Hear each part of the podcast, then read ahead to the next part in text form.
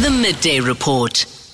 I'm Mandy Wiener. Keep listening as we round up the key stories affecting your world with interviews with newsmakers, in depth analysis, and eyewitness news reporters on the ground.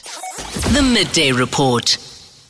But let's start in court because there is a new witness today uh, who's expected to testify in the Senzo Meyiwa murder trial in the High Court in Pretoria. That's because Mthokozisi Twala wrapped up his testimony last week. So a new person is there today, but this new witness doesn't want the media to film her during her testimony. We know that she's a performer and that uh, she's going to give crucial evidence. It, it, it's not exactly difficult to work out who this is. There's probably one or two people, um, but the media knows who it is, but can't say who it is. So the media may be present, but not take her testimony live. She says because of the nature of her status as a public figure, there's elevated interest, and she doesn't want social media to gang up on her, basically. So have a listen to the argument going on earlier today in court. My understanding is that this is a witness that is vital for purposes of these proceedings, and it is a witness that is coming um, unlike other witnesses who may come here by virtue of the nature of their job, like uh, people who do forensics, people who deal with uh, crime scenes and then formulate whatever is necessary, be it sketches or whatever. Um, this is a witness who is to give an account of what took place um, on the day of the incident, and she comes as a lay person. Indeed, my lord. That's number one. Number two, you are saying that uh, this witness is not objecting to the presence of uh, of journalists in the in the courtroom. In other words, she's still open to the um, feature of an open court. Indeed, my lord. um, just as in the same way as any other court and as, as any other case which is not this one is proceeding all over the country today as we speak Precisely, my lord. Uh, without the glare of the, uh, the the cameras. yeah and she what she requests is that the cameras should not beam um, into her space as she testifies and transmit out into whatever coverage all So that is the request from the witness. This is being opposed. Advocate uh, Kumalo at the moment is uh, busy opposing this. That's for accused number three. Uh, the state opposing this as well. Kgomotso Modise, EWN reporter in court for us. Kgomotso, good afternoon to you. What are some of the arguments against this request by the witness? Well, I should say, Mandy, good afternoon. All all of the defense lawyers are arguing against the state's application. They've all come out really in defense of having the matter continue to be broadcast as it has been. This matter has been broadcast um, with just audio, at least after uh, Sergeant Mtepa. So you'll remember that when Tumelo Madlala took the stand, we then started um, uh, broadcasting, or at least the, broad, the television broadcasters were broadcasting the matter without showing any visuals of him on the stand. And the same happened with Mthokozisi Twala. And all the lawyers really, well, I haven't heard Mshololo yet, but I know that all three have argued that there's nothing wrong with continuing as things have been. We heard uh, the, the attorney for the first two accused, uh, Sipora saying that, you know, the court should not be held at ransom by this next witness. Of course, this comes from Advocate Baloyi earlier on saying that she says she will not testify if she's subjected to live uh, broadcasting or her testimony being li- uh, broadcasted live. But we did hear the judge really saying that he agrees with that. There's no way that um, one witness can hold the court to ransom.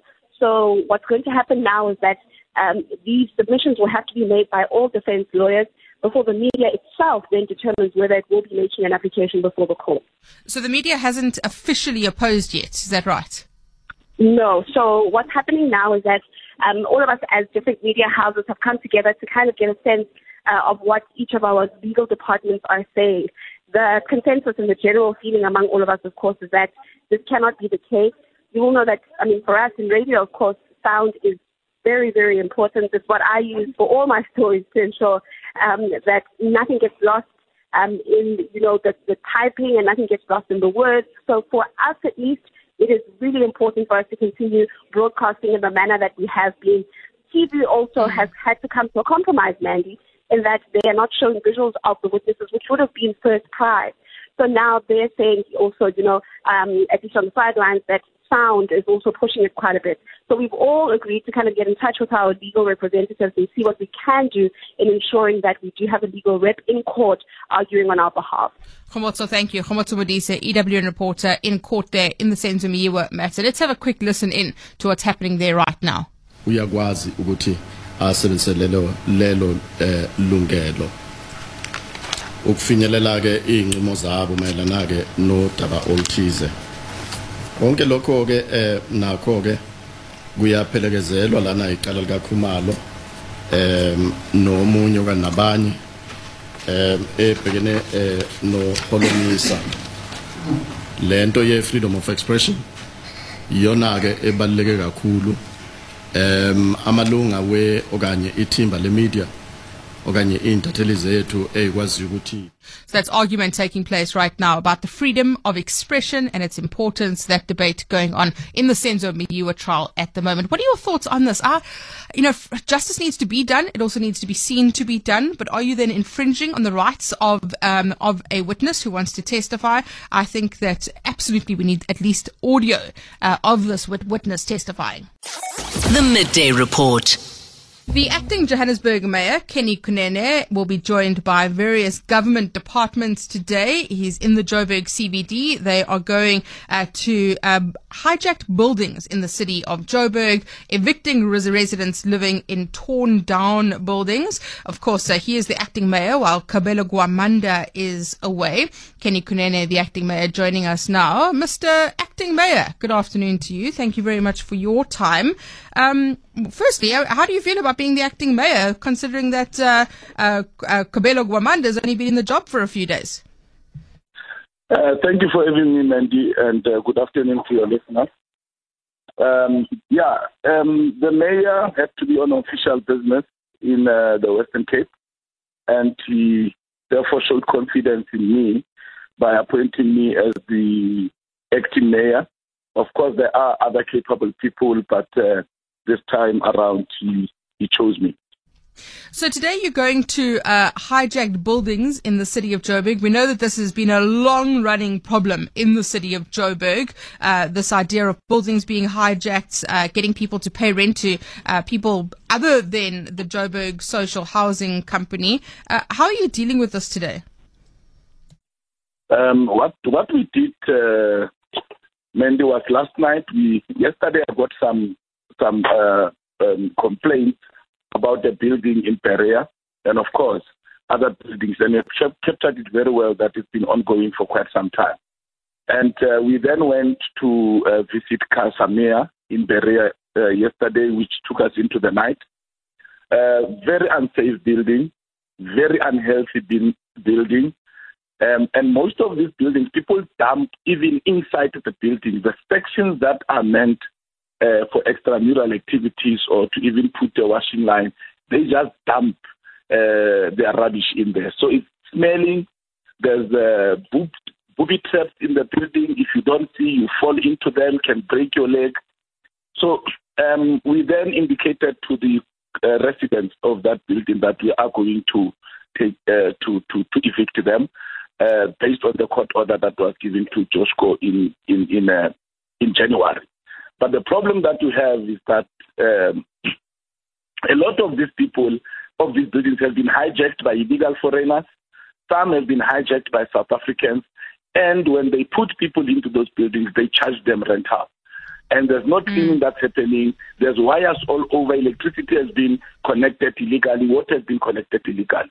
So today, what we, we are doing as a, a multi-departmental uh, program, uh, we have the MMC of Health, who, and Social Development who will be joining us. The, the MMC of Human Settlement joined us yesterday. Uh, the MMC of Public Safety, which includes EMS, was with me also last night. And uh, we are now going together uh, to the identified buildings Okay. where we are now going to to to to to, to give them letters that uh, uh, the, the the building is unsafe and uh, we are evicting them. What, what are you doing And, about uh, uh, alternative accommodation for those people who are being evicted? You see, Mandy, I've got a problem with this thing. I know that. There's, the there's a court there's a court judgment. You have to ensure that they have alternative Yes. accommodation. Yes, but you see, there are people who are earning, in terms of George uh, assessment, there are people who are earning between 5,000 and 23,000 rand who are staying in those buildings and not paying for any services. So those people, we say to them, go and find an alternative accommodation. Number one, Mandy, uh, people break the law, and we want to use the law to to, to accommodate them. But you Uh, will be in violation of the law if you don't find alternative accommodation for them. Yes, I'm saying those that are earning a salary, they must go and find accommodation for themselves. But those that are unemployed, we that is why the MMC of Health and Social Development is there because social development is the one that then uh, arranges alternative uh, uh, accommodation. So that is why that that MMC is there, so that when we identify that there are those who who are unemployed, we then uh, find ways of seeking alternative uh, accommodation for them until they found uh, permanent Okay. accommodation. Kenny, what is the plan from the coalition government that is currently in power, Al Jamaa, the ANC, um, and the Patriotic Alliance, to deal with this as a more fundamental problem instead of just dealing with the, the one building? Today, we know that this issue of hijacked buildings has been long running. How do you plan to deal with it? And as far as I'm concerned, uh, Mandy, it needs to be dealt with every day. We need to go to buildings every day. Uh, take the people out, take illegal foreigners out who have who are who are staying in these buildings, uh, and make sure that uh, they are taken to a place where they must be processed to go back home. South Africans are given alternative accommodation. Those who are earning a salary, pay them. In as far as I'm concerned, it has to be every day, and that is why when I was uh, appointed as the acting mayor, my first call of duty was to then put together these departments and say, let us go and address this matter. And what also uh, actually pained me was that the buildings around these hijacked buildings, uh, the residents there are paying for services. And they are saying, we are also going to protest now because these people are not paying for services. Criminals hijack us, they rob us, women get raped, and they run into those buildings, which are no go zones. You can't go in there. The police have to get back up. By the time they come, the criminal is gone.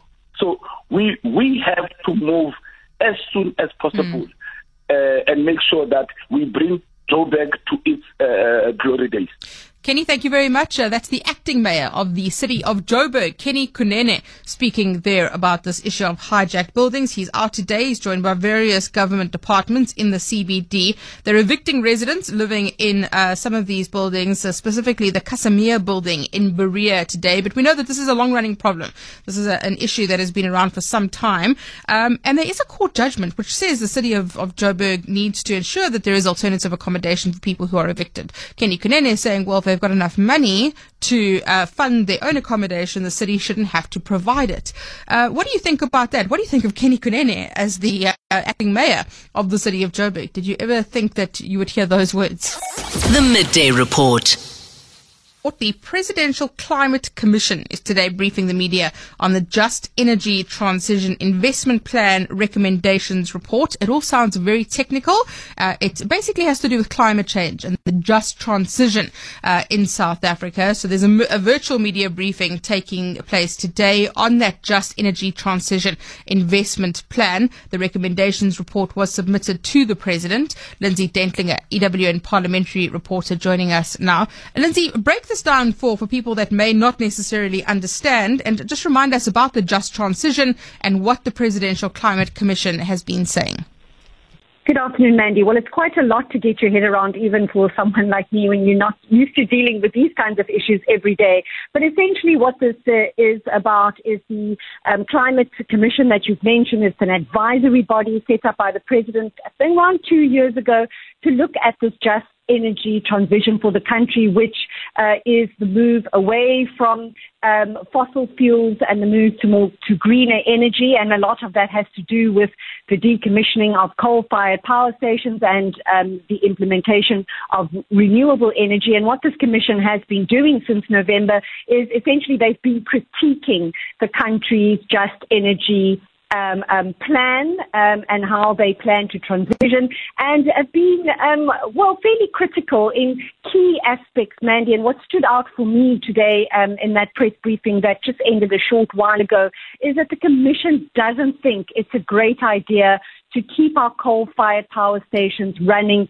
beyond their natural lifespan. And you will recall that the electricity minister um, just um, earlier this month has said that is the plan right now to end load shedding is to pump more resources into mm. these um, these coal-fired power stations to essentially keep the lights on. And while the commission is saying they understand that it's very difficult to uh, insist that these coal-fired stations be shut down when we are facing such a critical um, a, energy crunch, um, they don't think that it's a wise idea, especially from a from a monetary perspective, to continue throwing more money into these power stations when we should really be focusing on how we more quickly get renewable sources onto the grid. But just let's take a listen to Crispian Olver. He's the executive director of the Presidential uh, Climate Commission.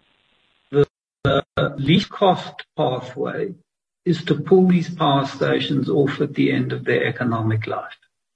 Um, it's very difficult to be advocating decommissioning in the middle of a power crisis. And we think there's, you know, uh, moving the decommissioning of particular coal plants out by a couple of years is neither here nor there. Uh, so, um, and and is not going to fundamentally affect our NDC. I mean, we are uh, actually making really good progress in terms of emission reductions, partly because of the extent of load shedding and and and the anemic economic growth that we've been ha- having as a country. Crispian Olver there from the Presidential Climate Commission. Well, how about that, hey? They're saying that uh, we should be decommissioning our coal-fired power stations. We've seen the Energy Minister and the President saying uh, that that should not be happening, that they've, they've backtracked effectively on the fact that we um, we should be shifting to renewables and this just transition. Lindsay Dentlinger, EWN parliamentary reporter, thank you for that update on this briefing. I wonder how seriously the president is going to take his own climate commission and their recommendations here. The midday report. Well, speaking about the climate and the impact on weather and all of that, uh, more than a thousand people staying in community halls and churches in Gqeberha. They were evacuated from their homes over the weekend. We saw heavy downpours in parts of the Eastern Cape. The Western Cape Disaster Department calling on residents to be extra cautious as well uh, as a cold front and strong winds and heavy rains are forecast for the province in Joburg. It's also um, it's cold. You can feel that winter has definitely hit in the, in Joburg as well. Lehlohonolo Thobela, uh, SA Weather Service forecaster, joining us now. Lehlohonolo, good afternoon to you. Thanks for your time. What's the, the picture across uh, the country this week? Good afternoon, and thanks for having me. I think um, today, as we start with our forecast, we have a widespread chance of showers and thunder showers expected over the northeastern parts of the country. That will include Gauteng, the Highveld of Mpumalanga, as well as the central and the southern parts of Limpopo. Otherwise, most areas along the northeastern parts of the country expect a expected chance of showers and thunder showers, and most of the isolated showers and rain are expected for the central and the eastern parts of the country today. With that, warnings for today are expected along the coastal areas of KZN. We're expecting a disruptive rain, which might lead to some flooding in some areas, as well as uh, severe warning for uh, severe thunderstorms is expected over Mpumalanga, Highveld, Mpumalanga, the highveld of Mpumalanga, the central and the southern parts of Limpopo, as well as most parts of Gauteng, except from the northwestern parts, which would include Pretoria, the eastern parts of Free State, as well as the southeastern parts of the northwest province, expected to have severe thunderstorms, which might result in some flash floods, as well as a possibility of hail. Tomorrow, though, we're expecting isolated showers and rain mainly over the northeastern parts, which would be including Mpumalanga, Gauteng, as well as the eastern parts of the northwest province, and not excluding the northeastern parts or the extreme northern parts of Free State tomorrow. No warnings are set out tomorrow, but looks like uh, the condition seems to ease out from tomorrow for most parts, including the eastern parts of the Eastern Cape province. Right. Uh, Lehlohonolo, what kind of winter are we expecting? Is it going to be colder, wetter than we have uh, experienced in the past? I mean, with the seasonal forecast being uh, issued, they're expecting the maximum and the minimum temperatures to be above normal, which then would say it's not as cold as is expected. However, it doesn't mean that with the cold fronts that might have, would still have some cold days within the winter. But it looks like the outlook of the seasonal forecast shows that we're expecting some abnormal temperatures, or rather above normal uh, maximum and right. minimum temperatures this winter. Lehlohonolo, thank you very much. Lehlohonolo Thobela, weather forecaster, giving us a sense of, of what uh, uh, we can expect uh, this week, but also for the season. I thought it, it, definitely feels wetter and colder. It's always hard to gauge. You can't always remember what the weather's like. Um, but uh, the suggestion there is that uh, it, the temperatures are actually higher than they have been in the past. But um, the Weather Service uh, explaining the situation there. The Western Cape Disaster Department is calling on residents in the Western Cape to be extra cautious this week. Heavy rains forecast for the province and Joburg definitely feeling uh, the winter pinch, uh, the bite coming in already. The Midday Report. Well, let's uh, change tack for a moment and have a look at the situation in Turkey because Turkey is heading for a runoff vote. President Tayyip Erdogan led over his opposition rival Kemal Kılıçdaroğlu. I hope I've pronounced that correctly in yesterday's election, but uh, did not get an outright majority. So because of that, neither of them cleared the 50% threshold uh, that would have been needed to avoid a, a second round. So there's going to be a second round on the 28th of May now. Thembisa Fakude, Senior Research Fellow and Director at the Africa Asia Dialogues, joining us now to unpack some of this. Uh, Thembisa, good afternoon to you. Thank you very much for your time. Uh, just explain to us the process here. There was no outright majority one of them needed a 50% threshold. So, so where are we now? Well, uh, it's going to be a second round, as you correctly said, uh, because no one managed to get an outright majority. But uh, both candidates are comfortable and confident that they will win this election. Uh, what's been upsetting, of course, for many Turks is that uh, the people that were affected by the earthquake voted overwhelmingly for uh, President Recep Tayyip Erdogan many people had expected that there was going to be some sort of rejection of uh, President Erdogan, but we saw uh, the opposite of that uh, yesterday. And what what is Erdogan's kind of support like generally? We know that uh, he has had a 20 year rule of, of the country, very controversially. Uh, so, what are the expectations around how, how he will come out of this? Well, Erdogan has been smart in terms of his uh, his his support of growing of his support and the strategy that he's been using. He uses both the Islamist stronghold and the nationalist stronghold, whereas his um, um, his uh, other contenders in these elections are mainly nationalists. Whereas that Erdogan understands that he has got a much more uh, stronger influence within the Islamists or Muslims uh, in, in, in Turkey. But at the same time, he also speaks to the nationalist um, sentiments that are increasingly growing in Turkey. So, for those two reasons, he he is one of the few uh, politicians who's managed to tap into these two very strongholds of the of the Turkish constituency. You mentioned the, the earthquake, which has uh, significantly impacted the landscape in Turkey, but there are other issues like the cost of living, uh, relationships with Russia, the Middle East, and the West. Uh, you mentioned religion as well.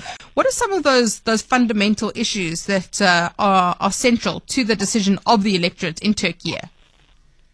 Well, the talking points during this election has been the economy. Of course, uh, the lira is taking a dive, and the Turkish economy in general is struggling. And the other important issue is the terrorism, and uh, terrorism is linked to immigration, at least according to the text.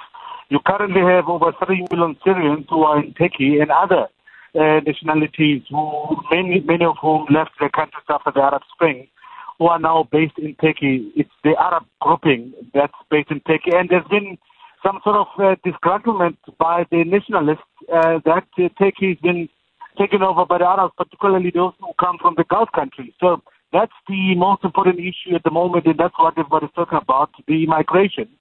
And the fact that uh, Bashar al-Assad, the president of Syria, is once again uh, accepted or welcomed back into the Arab League, many people are saying it's time that the Syrians who have been seeking refuge in Turkey go back to their homes. Thembisa, thank you very much. Thembisa Fakude, Senior Research Fellow, Director at the African Asian Dialogue, speaking to us there uh, about this uh, this runoff vote that is going to play, take place in Turkey on the 28th of May.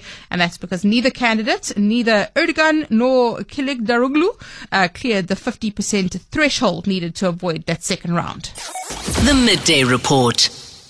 That's a wrap of the day's news. Don't forget you can catch the full midday report live on 702 and Cape Talk via our streams on YouTube and our website 702.co.za and capetalk.co.za. Keep checking in for updates from my colleagues at Eyewitness News. Till the next time, I'm Mandy Wiener.